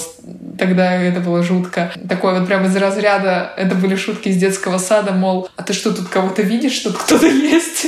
вот. Но она тоже не знала, как тогда справиться со своими эмоциями. Которые... Ну, мы просто были в каком-то неврозе жутко. Мы рыдали каждый день. Мы ничего не понимали, как это делать, что делать. Я из-за своих еще вот семейных плюс проблем. После этого меня вообще накрыло какими-то жуткими триггерами из моего детства. В общем, это было ужасно ужасно. Например, от, откуда тут триггер из детства? Ну, это, знаешь, тема для еще одного подкаста, но давай быстро это обсудим. Не очень хочу это обсуждать. Можем тогда не обсуждать. Я могу просто сказать, мне несложно об этом говорить, мне не хочется туда лезть. У меня в детстве было насилие сексуальное, когда мне было 5 лет от э, взрослого мужчины. Вот. И после этого момента, после моего решения поехать к бывшему, я это все вспомнила. Оно все меня просто завладело моими мыслями, и меня там вообще чуть ли не трясло. И какое-то время я просто не могла общаться с мужчинами, видеть их, говорить с ними, что они меня вообще касаются, что они на меня дотрагиваются. А это все было ужасно, потому что у нас тогда было фехтование, такое сложное сценическое движение, педагоги у нас мужчины, и там, ну, в принципе, тебе показывают, как тебе стоять, как держать шпагу, локоть. И я просто, меня трогают локоть, я вот так вот просто не нервничаю. И я там чуть ли не убери от меня свои руки. И для меня это тоже неожиданно. Мне всегда было ок, что меня кто-то касается, вообще без разницы кто, особенно, ну, тем более на актерском ну, я готова была к этому, я к этому шла, и мне было окей. А я понимаю, что, а как мне сниматься в кино, а как мне играть с партнерами. Ну, то есть у меня были до этого съемки, где я целовалась с незнакомым мужчиной, с которым мне надо было сыграть сцену мне было окей. А тут просто меня трясет, меня, я рыдаю каждый день. Мне очень помогло просто выговорить и проговорить это все. А у нас как, как раз-таки тогда на актерском было задание достать из себя что-то прям жесткое и вот поставить там стул, встать на сцену и перед всеми рассказать. И это рассказала, мне уже стало гораздо легче, хотя я всегда, я с самого детства могла этим поделиться. Ну, видимо, моя психика такая, давай мы это расскажем кому-нибудь, и это не будет нас волновать. Вот. Но потом я еще несколько раз обсуждала это с психологами. То есть, в принципе, меня эта тема сейчас уже никак не волнует. Просто Просто не хочется об этом говорить уже. Ну, было, как бы, и было, и все уже. И после этого мы с Соней прям были в жестких вообще. Вот это был самый жесткий момент. Это вот февраль, март. Это все еще было очень... Э, как это называется, когда да, погода еще всему этому тебе помогает. Такая слякоть, сырость, серость. И мы в этом всем, с этих страданиях. А потом Потом мы как-то наладили общение, все-таки это все прошло, и прошли какие-то обиды, прошли какие-то непонимания, мы стали разговаривать. Соня мне тогда постоянно, каждый день скидывала какой-нибудь пост психолога, как сепарироваться от родителей, как э, не воспринимать это, как принять себя, как проработать детские травмы, как говорить «нет», как говорить о своих чувствах, как говорить о чем-то. Мы писали огромные полотна друг другу текста. Мы говорили, мы тогда очень много стали говорить, вот просто в этот момент. Когда и она не может мне сказать, я и скидываю пост, говорю, ты мне сама скидывала, говори, пиши. Писали чуть ли уже даже не записки, тексты, огромные сообщения, удаляли их потом, потом опять писали, потом опять удаляли. В общем, тут такая вот потом пошла история. К маме произошла просто ситуация, которая расставила все на свои места тоже каким-то магическим образом, потому что Соне тогда надо было уехать в Москву на какое-то время. А мы очень как-то опять вот не поняли друг друга, вообще как-то опять какие-то конфликты. И вот уже было такое вот прям вот все. Вот еще капля, я захлебнусь уже, я не выберусь отсюда. И у нее было так же. Мы еще постоянно сидели в машине. Вот у нас вот такая вот просто была история, что мы после вуза каждый раз ехали, она меня довозила до метро, и мы вот до закрытия метро сидели в машине. Поэтому каждый день я возвращалась поздно, и из- из-за этого, естественно, тоже были все конфликты с родителями. И вот это вот был один из вечеров, когда мы сидели в машине, и вот я не помню, что тогда к этому привело. Соня просто после какой-то моей фразы о том, что я не могу, и нельзя, или еще что такое, она просто закрывает двери и уходит. Не закрывает машину, ничего, просто выходит из своей машины и уходит куда-то там. Я в этот момент понимаю, что ну, я либо остаюсь тут сидеть, либо иду за ней. Вот у меня два выбора было. Вот как просто выбирай, какая таблетка, синяя или красная. Но я понимаю, что она уходит, и меня просто вот так вот тянет за ней. Вот просто берет и тянет за ней. И я выхожу из машины. Машина не закрытая, это ладно, это упустим в этот момент. Я иду за ней, иду, иду, иду, прям догоняю, догоняю, просто хватаю ее за руку в этот момент. Она оборачивается, рыдает. Я начинаю рыдать, мы обнимаемся, и вот с этого момента все. Но хлопали мы дверьми еще, мне кажется, год после этого, вообще уже пытаясь наладить общение, наладить э, какие-то отношения, понять вообще уже друг друга с других каких-то сторон, потом уже с каких-то бытовых сторон. Сначала до этих отношений надо было доползти, а потом еще их и построить. Поработать пришлось, и пришлось так тяжело, конечно, но оно этого стоит. Ты упоминала терапию в прошедшем времени. Как ты туда решила пойти и формулировала как запрос? А, Самая моя первая терапия произошла в очень, не очень хороших обстоятельствах и с не очень хорошим исходом, потому что мы решили вместе с Соней туда пойти, проработать ситуацию. На семейную Да. терапию? Это было очень давно, это было года три назад, вот прям в начале наших отношений, чтобы поработать над ситуацией того самого момента, когда я решила поехать к бывшему. Потому что ее это волновало, а меня волновало, что ее это волнует. И, в общем, не удавалось нам никак договориться с этим. Мы решили пойти вместе, и это было просто отвратительно, потому что мне давали... Мы сидели на разных креслах напротив друг друга. Посередине сидела психологиня, и она постоянно переключала нас и как будто бы настраивала против друг друга. Мол, она говорила Соне, вот она поступила плохо, она сделала это, она описывала это в подробностях, она вот это все говорила и потом говорила, Соня, а теперь скажи ей все, что ты про нее думаешь, скажи, как ты ее ненавидишь за это, скажи, как тебе это нравится. Потом говорила, ну, в общем, это было отвратительно. Мы после этого чуть не расстались. Мы вышли. Она мотивировала это как-то? Ну что, надо высказать свои эмоции. А мы были абсолютно в этом неопытны. Это был мой первый опыт у психолога. У Сони там, не знаю, второй, может быть, тоже первый. И, и вот все, и мы просто вышли, мы ужасно потом стали ссориться после этого, просто вот ненавидеть друг друга. У нас какие-то вот это вот все копилось, невысказанное как будто бы что-то, как будто бы мы презирали даже друг друга, мы рыдали, не понимали, что вообще происходит. И в какой-то момент дня через три, я помню, мы собирались на учебу, я застилала кровать и говорю, слушай, мы стали ссориться, и вообще вот так вот ужасно себя чувствовать после этого похода к этой женщине. Она говорит, да. Я говорю, ты не находишь, что это не в нас проблема, а что это она вот что-то там сделала? Она говорит, да. И мы просто в этот момент как-то взяли, выбросили это, и все стало хорошо после этого. Если бы я вдруг вот не подумала об этом, если бы оно у меня не зашевелилось, потому что мы как будто бы даже забыли, что мы к ней ходили, что она это говорила. И, ну, мы действительно могли, мне кажется, расстаться тогда, потому что просто это было отвратительно. Мы прям все хлопали дверями, все, уходи, забирай свои вещи, собирайся, проваливай. Хорошо, я уйду вообще больше ничего. Это это было отвратительно. Вот такой был опыт. А потом, в принципе, меня в это завлекло то, что ко мне пришли на рекламу. Э, Психологи, как бы это ни было странно, но я попробовала. И уже через это я стала пробовать разных психологов, разные сервисы психологов, но никогда не уходила в это прям конкретно, потому что я не могу сформулировать запрос. То есть я могу пообщаться, я могу вывалить вот это вот все о себе, но мне как будто бы я не чувствую огромной потребности в себе это проработать, потому что ну, оно не просится, оно не требуется. То есть как-то так вот моя психика, она вот взяла и, ну, сама, сама это как-то все разрулила. Наверное. Но я надеюсь на это. Ну, по крайней мере, уже ну, сколько лет прошло, меня это никак не тревожит. И вот тот момент, который меня очень сильно триггернул, все, сейчас вообще абсолютно спокойно могу про это рассказать, могу этим поделиться. Просто уже как будто бы не вижу в этом прям огромной необходимости. Это мы сейчас про насилие или про поход Сони к терапевту к семейному? Я запуталась. Про насилие.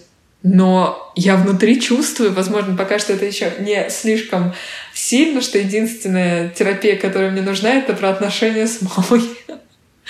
Вот, что это сейчас доставляет гораздо больше каких-то эмоций, а, нежели та ситуация в детстве.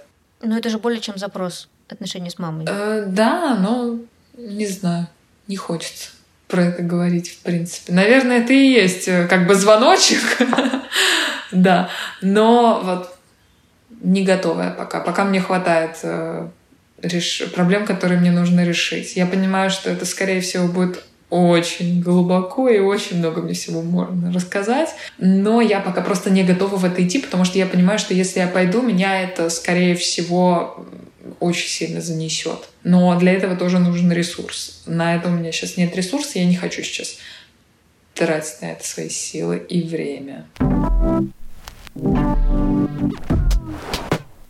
Я читала тоже, кажется, у тебя дело было не только в том, чтобы начать отношения с Соней, а в том, чтобы сразу стать открытой кем открытым? Или просто открыто писать о ваших отношениях? Это следующая глава этого сериала. Это началось как раз-таки после того, как мы вступили в отношения. Соня вела блог.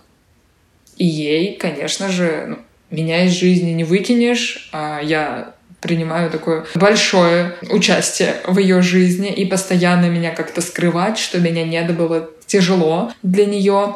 И она говорит, ну, я хочу сделать фотографию с тобой в блог. И вот отсюда все началось. Я говорю, ну, в смысле? Как же так? Я не, я не подписывалась на это. Я не хочу. Я не хочу открытости, я не хочу публичности. Мне было страшно. Мне было страшно по двум причинам. Что, ну, во-первых, первое, что вообще все подумают, что все узнают, что все скажут. И вторая причина, более весомая, конечно, для меня, это профессия что меня не будут снимать в кино, что от меня откажется мой агент, если он узнает об этом, меня просто не будут брать, э, давать мне какие-то роли. Никакой вообще публичной профессиональной деятельности меня не ждет из-за того, что я там открытая. Вообще. Я не сказала сейчас слово. Меня это очень сильно пугало. Это снова были истерики, снова были скандалы, что я так не могу. Соня предлагала тоже миллион вариантов. Давай создадим какой-нибудь другой аккаунт, где ты будешь только профессиональной там деятельность свою выкладывать, только там портфолио, прям имя, фамилию, вот это все, чтобы это был первый твой аккаунт, который будет вылезать, да, потом, ну, а этот там закроешь или еще что-то. Я говорю, ну, какая разница, все равно все узнают. Ну, то есть мы тоже очень много спорили, а потом я просто взвесила все за и против для себя. Но это тоже прошло какое-то время, месяца полтора, наверное, прошло. Я взвесила все за и против, думаю, да пофиг, ладно, выкладывай. Окей, что-нибудь придумаю. Ну или поживу до момента, когда это вообще ну, не коснется меня, посмотрим, что там будет. Да и как-то вот вообще жила сколько, получается, года три, и никто мне слова ни разу не сказал по этому поводу. Только уже вот прям буквально перед отъездом, наверное, ну, летом, наверное, 22 года я встречалась со своей кастинг-директоршей, и она мне сказала, ну, на самом деле, жуткую фразу по поводу того, что, мол, все и так все про всех знают, что хоть ты там скрывай, хоть удаляй, хоть прячься, все и так все ну, как-то понимают, и вообще такой мир. Ну, не конкретно про меня, а в принципе, что очень узкий этот мир актерский, что тут вообще ничего не утаишь, какие-нибудь сплетни, они все равно поползут, даже откуда-нибудь от самых близких. Она говорит, я вообще про тебя все давно знаю, но меня это никак не волнует, мне вообще абсолютно все равно, кто с кем, кто как, кто, кто куда, но она сказала другую фразу, что почему нельзя быть э, открытой и открыто высказывать о своих отношениях, потому что мужчины, когда посмотрят меня телевизоре, и я им понравлюсь, и они потом зайдут ко мне на страничку, увидят, что я состою в отношениях с девушкой, у них пропадет интерес ко мне. Ужасно, просто мне так от этого стало противно. Я бы, я бы в жизни не додумалась, что нужно, оказывается, Инстаграм вести для этого. Было сложно. Было сложно себе это разрешить сделать. И потом еще вот жить каждый день, переваривая в себе эту информацию. Ну и страшно, конечно. В любом случае страшно, потому что открытая жизнь в России, она все равно имеет какие-то последствия. Нас э, сливали к Поздняковым в канал. Была огромная волна хейта. Прям три дня просто вот к тебе приходит хейт, один хейт, и тысячи комментариев, и угроз. Но это, это страшно было. Вот сталкивались мы с этим. Хуже, слава богу, не было. А вы через сколько, получается, съехались? Съехались мы, получается, вот, наверное, на четвертом курсе. После лета, как вот мы в мае начали отношения, лето провели вместе. Ну, 50 на 50 как бы виделись там, гуляли, общались. Потому что я еще жила с родителями, под, ну, с бабушкой. В августе мы поехали в Евротур. В октябре у меня умерла бабушка. И вот после этого я осталась абсолютно одна в квартире. И у Сони тоже начались проблемы, потому что тоже что-то ее начали родители гонять из-за ее ориентации, из-за нас, из-за того, что мы вообще вместе, потому что у Сони там еще, как только мы вернулись из, из Евротура, э, произошел аутинг, там кто-то рассказал ее маме об ее отношениях, и вот как бы у нее такие начались э, непорядки тоже. Потом я осталась одна, и в итоге Соня просто приехала ко мне, мы жили какое-то время у меня, квартире, потому что это был такой и Сонин бунт уехать из другой квартиры, где она жила, и, ну, и чтобы просто быть со мной рядом. А вот после этого, когда уже в той квартире стало не очень комфортно находиться, и в целом, как бы, что две квартиры вообще ну, стоят, я уехала к Соне, мы стали жить вместе, а ту квартиру мы сдавали. Тоже все очень случайно произошло, потому что так вот как-то и там чуть-чуть, и тут чуть-чуть, а потом как-то кто-то у кого-то остался, кто-то как-то кому-то перевез зубную щетку, а, и потом там вещи и еще что-то. И вот как-то так оно тоже все складывалось очень постепенно. А квартиру мы купили вообще только года через два после этого. Это еще была долгая история, очень интересная о том, как мы с моей мамой делили мою квартиру, о том, что наследство больше досталось мне, а не ей. А у нее еще есть сестра, и как мы делили эту квартиру, и как она хотела подать на меня в суд из-за того, что у меня больше, что я вообще этого не заслуживаю, хотя все время я проводила с больной бабушкой. Офигеть! Мне всегда казалось, что это очень тяжелое вообще по всем эмоциям испытание, если родители против тебя решают поделать что-то юридическое и не могут обсудить с тобой не знаю, что-то вот такое, в чем можно тебе помочь вообще-то. Я просто сходила тогда с ума. С одной стороны, потеря бабушки — это, ну, прям вообще потеря очень-очень многого и прям огромной части меня и также опоры и также поддержки. Ну, я жила с бабушкой 6 лет. Маму я видела по выходным. Она приезжала. Я приезжала иногда. Там уже другая семья. Там у меня младший брат. Там вот отчим. Бабушка прям очень-очень значимый, важный для меня был человек, и потерять его, естественно, было сложно. Я была вообще не приспособлена к самостоятельной жизни, потому что либо бабушка все делала за меня, и вот только там с весны, уже начиная за ней ухаживать, я научилась готовить кашу, научилась варить суп, научилась, что ну, я как бы готовила что-то, но не серьезное такое, ну, что-то себе там макароны отварить могла, гречку. А тут прям пришлось готовить, кормить, ну, то есть огромный груз ответственности. Мыть взрослого человека, ухаживать, менять за ним все, и белье, да, и все, в общем. Ну, и нести за себя там за лекарства ответственность, за еще что-то. Попила ли она. Ну, то есть тут просто вот, да. А у меня учеба в актерском. Это вот я там, всегда там. То есть приходилось еще меняться, как ни странно, да, не с мамой, а с бабушкиной подругой лучшей, которая днем приходила, проверяла, все ли у нее хорошо. А, еще интересно, ну, если на эту тему поговорить, когда я уезжала на неделю, впервые в жизни, на свои заработанные деньги со съемок в, в Париж и в Берлин, мне прилетело такое, что ты никуда не поедешь, кто же будет здесь с бабушкой, что ты ее бросила, что ты ее бросишь, и ты ее оставишь одну. Мама свободная, да, ее старшая сестра, у них еще есть старший сын, А у меня еще есть младший брат, которому тогда было 12. Вопрос на засыпку. Как ты думаешь, кто сидел тогда с бабушкой летом? Мой младший брат, которому 12 лет. А мне постоянно там, ну, бабушка, бабушке было интересно, она еще была в сознании, ей было интересно посмотреть на фотографии, еще что-то. А еще же есть Соня, и они понимают, что я Соней. И просто все были категорически против настроены. Мать говорила, не надо мне присылать фотки с этой. У меня впервые в жизни поездка в Европу. Это мой первый загранпаспорт. Я никогда в жизни никуда не ездила за границу. И я так иногда, знаешь, сейчас смотрю на эти фотографии, и вот с одной стороны куча-куча ярких воспоминаний, и потом что-нибудь такое вот вылезет. Я думаю, боже мой, как я вообще это все тогда пережила. И вот потом я вернулась, бабушке стало уже хуже. Вот сентябрь она уже лежала в хосписе ну, у меня четвертый курс, я просто не могла физически уже постоянно с ней сидеть, ей уже стало гораздо хуже. Ну, никто, конечно же, больше тоже не мог с ней сидеть.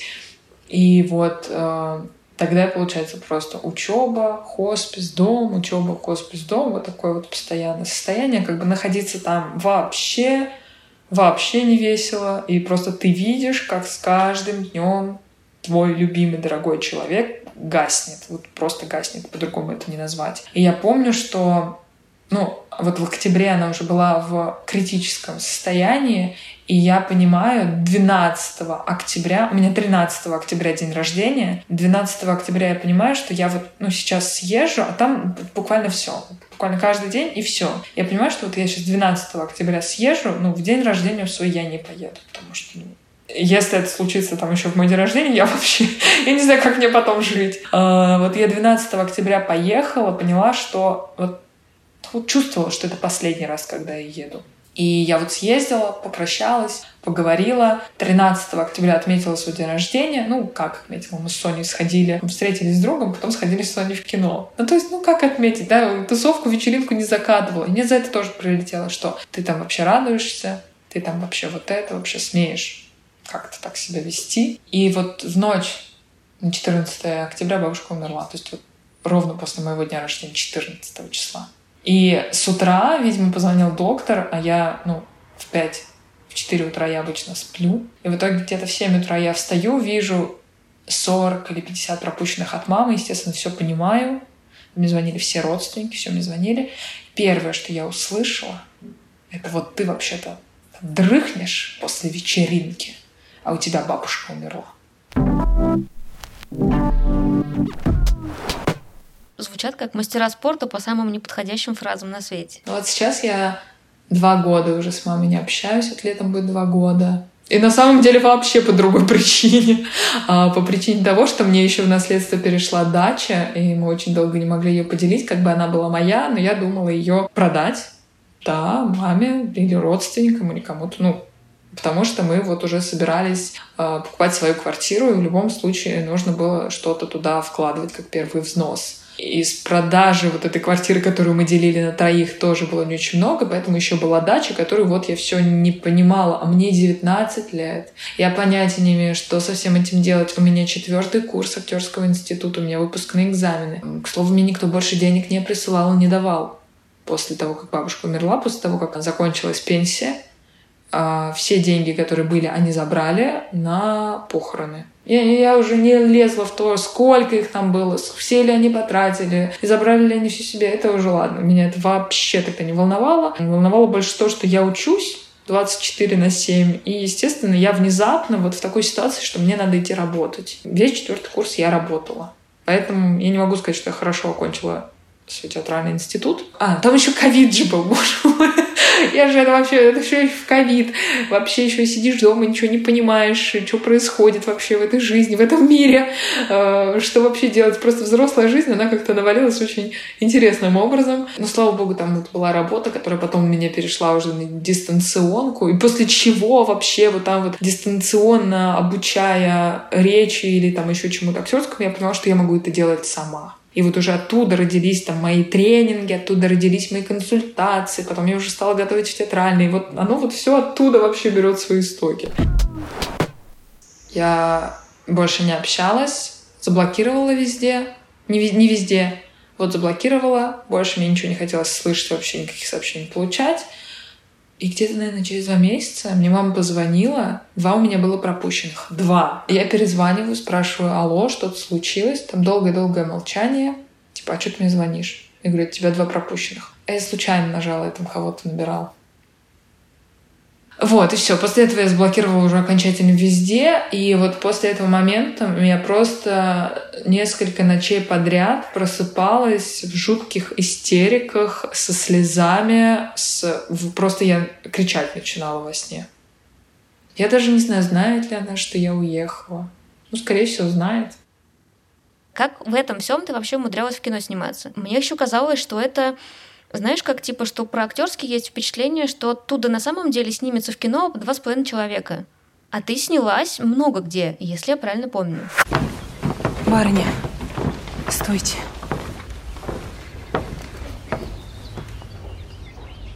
Хорошая вы. Жалко вас. Я вот успела припрятать. Хотела себе, но не могу. Забирайте. Спасибо. Поделим по-сестрински.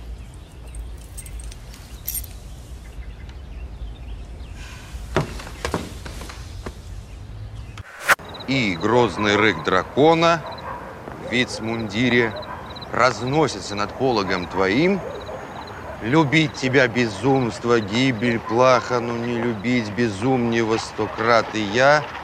И я сгорю, чтоб вновь восстать из праха и жизнь сложу. Где?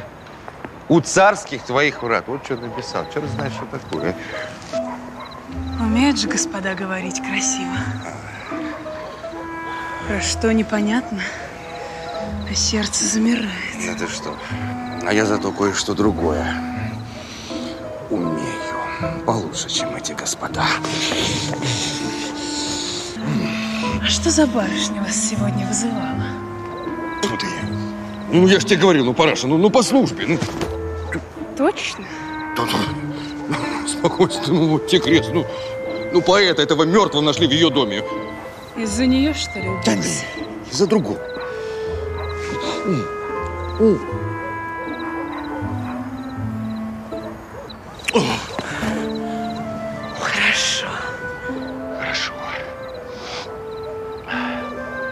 Же любовь.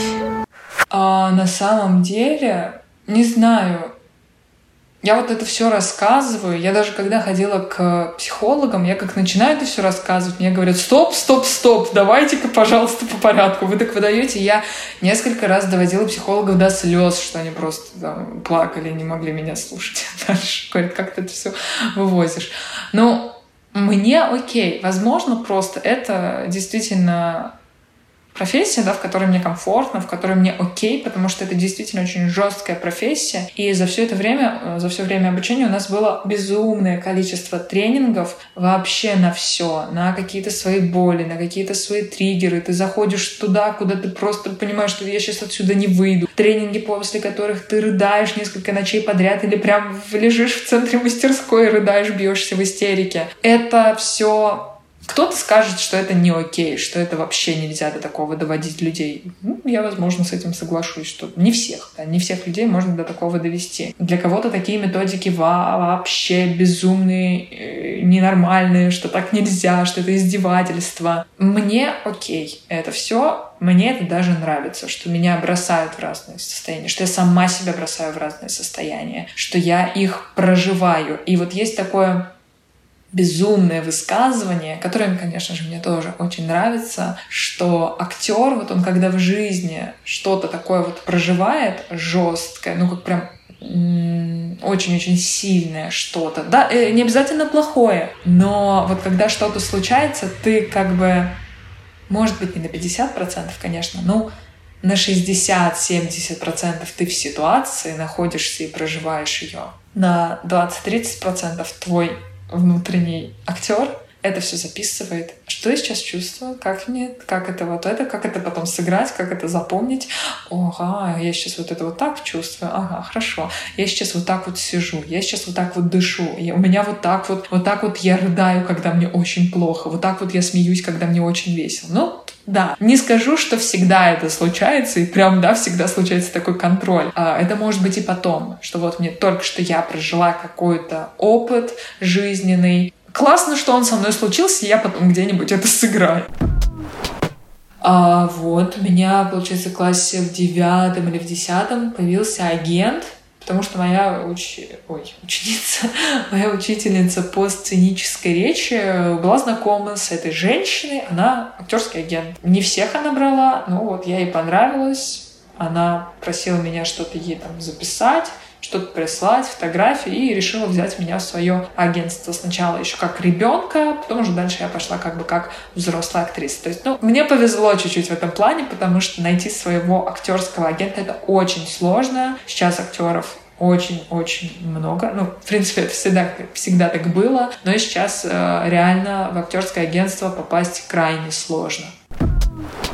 Вот, мне кажется, мой выбор профессии, когда я ее выбрала, что я хочу стать актрисой, стал в момент, когда мне было лет пять, старшая группа садика, мне говорят, я там болела, потом прихожу в садик, это было перед Новым годом, говорят, вот осталось две роли. Есть Снежинка, очень красивый костюм, ты будешь девочка, будешь танцевать вот с девочками, а есть королева крысы. Ну, роль не очень, у тебя будет серый костюм, хвост, ну, крысы так себе, но там есть текст. Я говорю, там есть текст? Да, давайте с текстом. Я в одиннадцатом классе вот снялась в своем первом полном сериале. У меня была роль там подружки, у меня был текст, у меня были образы. Вот фильм называется сериал а, «Белый шаман». Но сейчас, сейчас подожди, у него другое название. «Ученица Мессинга». Вот название с которым он вышел в прокат. Вот там я вот сыграла, это была моя первая там роль, вот это все. Вот за эти я заработала себе деньги, и все деньги я потратила на то, чтобы кататься в Москву за свой счет, поступать в театральный. Получается, если есть агент, то это не ты Нет, ищешь, нет, мне просто, да, мне присылали роли на почту, мне присылали их. Иногда, иногда меня сами находили. То есть иногда бывает, что пишут агенту напрямую, что вот хотим вот эту актрису попробовать на такую-то роль. Мне это все пересылают. И вся документация, конечно, тоже через агента. Я вообще ничего не знаю, только подписывала э, эти бумажки. Иногда бывало, когда вот мне вот очень нужны были деньги тогда, когда и мне надо было работать и вообще как-то поднимать саму себе на ноги и жить в этом взрослом страшном мире. Я находила себе какие-то массовки, какие-то групповки, сама уже просто вот лазала по каким-то сайтам. И вот, но мне, конечно, за это влетело, потому что из-за того, как мне сказала моя агентша, из-за того, что я часто ходила по таким вот несерьезным работам, мне теперь не могут повысить ставку, не могли. Вряд ли меня уже кто-то повысит. А, не могли повысить э, ставку, что вот она снимается, там, грубо говоря, за 5 тысяч, за 10 тысяч, как бы зачем ей платить выше, когда она вот только что там два месяца назад снималась в массовке за 3 рубля. Вот, из-за этого. Но, я не знаю, меня вот в последнее время вообще не утверждали. Последняя моя работа... А, нет, это не последняя, кстати, была. Но такая вот, которая уже вышла, это «Первый снег» Наташи Кончаловской. Прекрасный фильм про женщин, от женщин и для женщин. Очень крутой. Там вся съемочная группа была женская. Женское абсолютно кино. Вот, очень, очень классно. И Наташа крутая.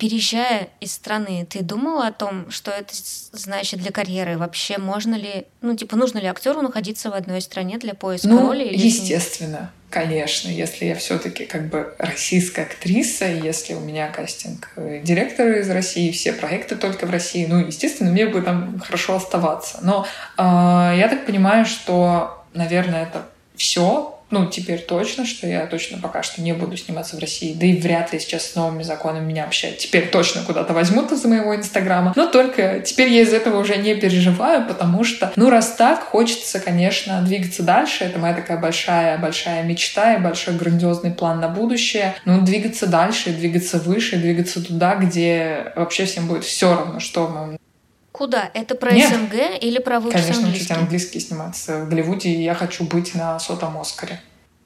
Как через пять лет.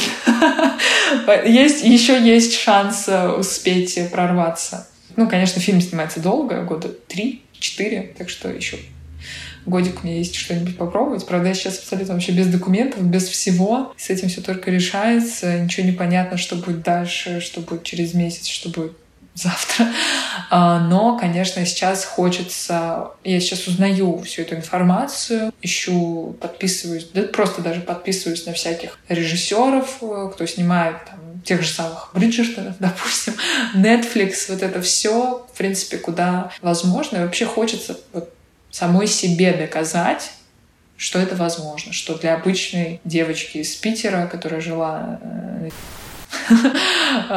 просто взять и сниматься в Голливуде, это может быть реально. Но это, это огромная мечта, я даже себе это еще вслух не озвучивала, но ладно. Ну, конечно, хочется расти дальше и сниматься. Сниматься безумно хочется, я очень скучаю. Недавно вот ездила к стоматологу и проезжала, просто проходила мимо, а там снимали что-то. Я увидела эти камеры, увидела огромную съемочную группу, я просто чуть не заплакала. Я сейчас, мне кажется, вообще готова заплакать, потому что действительно то, чего мне очень не хватает сейчас. И театра. Вот это вообще вопрос, театр или кино, для меня самый сложный, потому что я не могу определиться, что из этого мне хочется больше.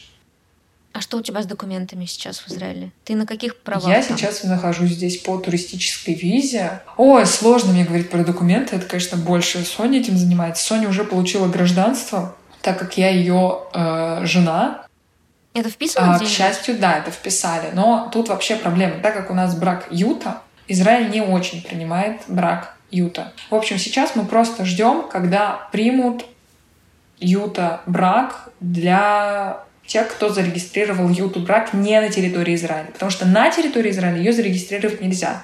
Из-за того, что кто-то из евреев это сделал, сейчас с этим проблема вообще на весь брак Юта. И сейчас мы просто проходим процессы, когда МВД Израиля это поймут, что с этим делать, что это вообще такое. И очень разные кейсы. То есть тут находимся не мы одни с такой ситуацией, но Соня пока что единственная, кому вписали, что она не просто жената, а еще мое имя и фамилия. Это, конечно, пока что ничего не дает и ничего не меняет, но, по крайней мере, это очень классно вы- выглядит в ее документах. Вот. Пока надеемся, очень-очень надеемся, что это тоже все решится. И как бы если это все признают, то мне дадут сначала визу как э, на первый год, ну, какую-то дающую вообще возможность страховки, возможности здесь работать, официально находиться и так далее. Ну, я тоже официально нахожусь, но по туристической визе. А ее надо каждые три месяца продлевать. А потом уже, возможно, в лучшем-лучшем исходе через год мне тоже дадут гражданство. Поэтому пока вот я просто жду, учу английский, как только что-то станет ясно с документами, уже когда я вообще буду иметь возможность выезжать из страны, потому что сейчас лучше этого не делать, но когда у меня будет эта возможность, то посмотрим. Посмотрим. Там, конечно, планы я рисую в своей голове большие красивые.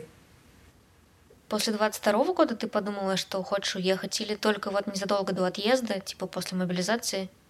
Или Ну, закона? после 22-го были мысли, но были такие, что, ну, может, все это закончится уже быстро или еще что-то. Но с каждым, естественно, днем все ухудшалось, ухудшалось. Плюс потом уже ЛГБТ-законы, еще куча законов. И просто в какой-то момент ты не выдерживаешь, понимаешь, что, куда, куда я могу, куда у меня вообще финансы. Ну и плюс Соня, в принципе, думала о репатриации, потому что она имеет на это полное право. А просто это было все это время в очень разных вариантах. Было много разных возможностей. Поехать ей учиться, потом получить гражданство, потом еще как-то поехать по какой-то программе получить гражданство, или поехать и потом вызвать меня. Но из-за того, что стало репатрироваться огромное количество человек, проблемы с вызовом, и если бы мы вот не подумали об этом, Соня бы вызвала меня, я бы, возможно, вообще год сидела в России без возможности приехать в Израиль. Потому что если она меня вызывает, то я не могу туда приехать сама, я могу приехать только тогда, когда меня приглашают. А с этим затянулось, и некоторые люди ждали около года. Ты в итоге довольна, как получилось? Сложно мне сказать об этом. Вообще это все очень сложно. Находиться здесь тяжело. Это куча новых каких-то проблем, которых, в принципе, вообще не хотелось. Мы только что купили новую квартиру, только стали в ней жить. И хотелось, конечно, все немножко иначе. Но все складывается так, как оно складывается. И ну, я вот держусь чуть, наверное, лучше, чем Соня. Соня хуже себя чувствует в этом Остается только поддерживать, верить в лучшее. Вот. Ну и тоже себя как-то в этом всем поддерживать. Но нормально. Я себя чувствую в целом неплохо. У тебя нет дедлайна? Типа, у меня есть силы еще на год-два, если ничего не станет понятно, поеду в Антарктиду или обратно в Питер или в Армению? Нет, или... такого нет. Я хочу... Я знаю, что я хочу в принципе путешествовать. Это всегда была моя мечта. Только сначала у меня не было денег, потом появились деньги, начался ковид, а после ковида все, э, ничего больше не осталось вообще. Даже не дают визу. Поэтому Поэтому сейчас хочется сделать все возможное, чтобы, возможно, иметь э, еще права вообще какие-то в этом мире и, возможно, да, паспорт, который будет давать мне возможность путешествовать. Поэтому пока вообще непонятно, что будет, где мы будем, как мы будем. Вот пока что хочется решить вопрос с моими документами, просто чтобы стало чуть спокойнее. Дальше уже посмотрим. Я не люблю что-то планировать на долгосрок такой, потому что ну, потому что это чаще всего как-то не происходит все равно так, как ты запланируешь. И потом, а я всегда расстраиваюсь, когда что-то идет не так, как я запланирую, поэтому я приняла решение не планировать, и тогда я не буду расстраиваться. Есть просто какие-то идеи, но пока это все в очень-очень просто, просто в формате идеи, и все. thank you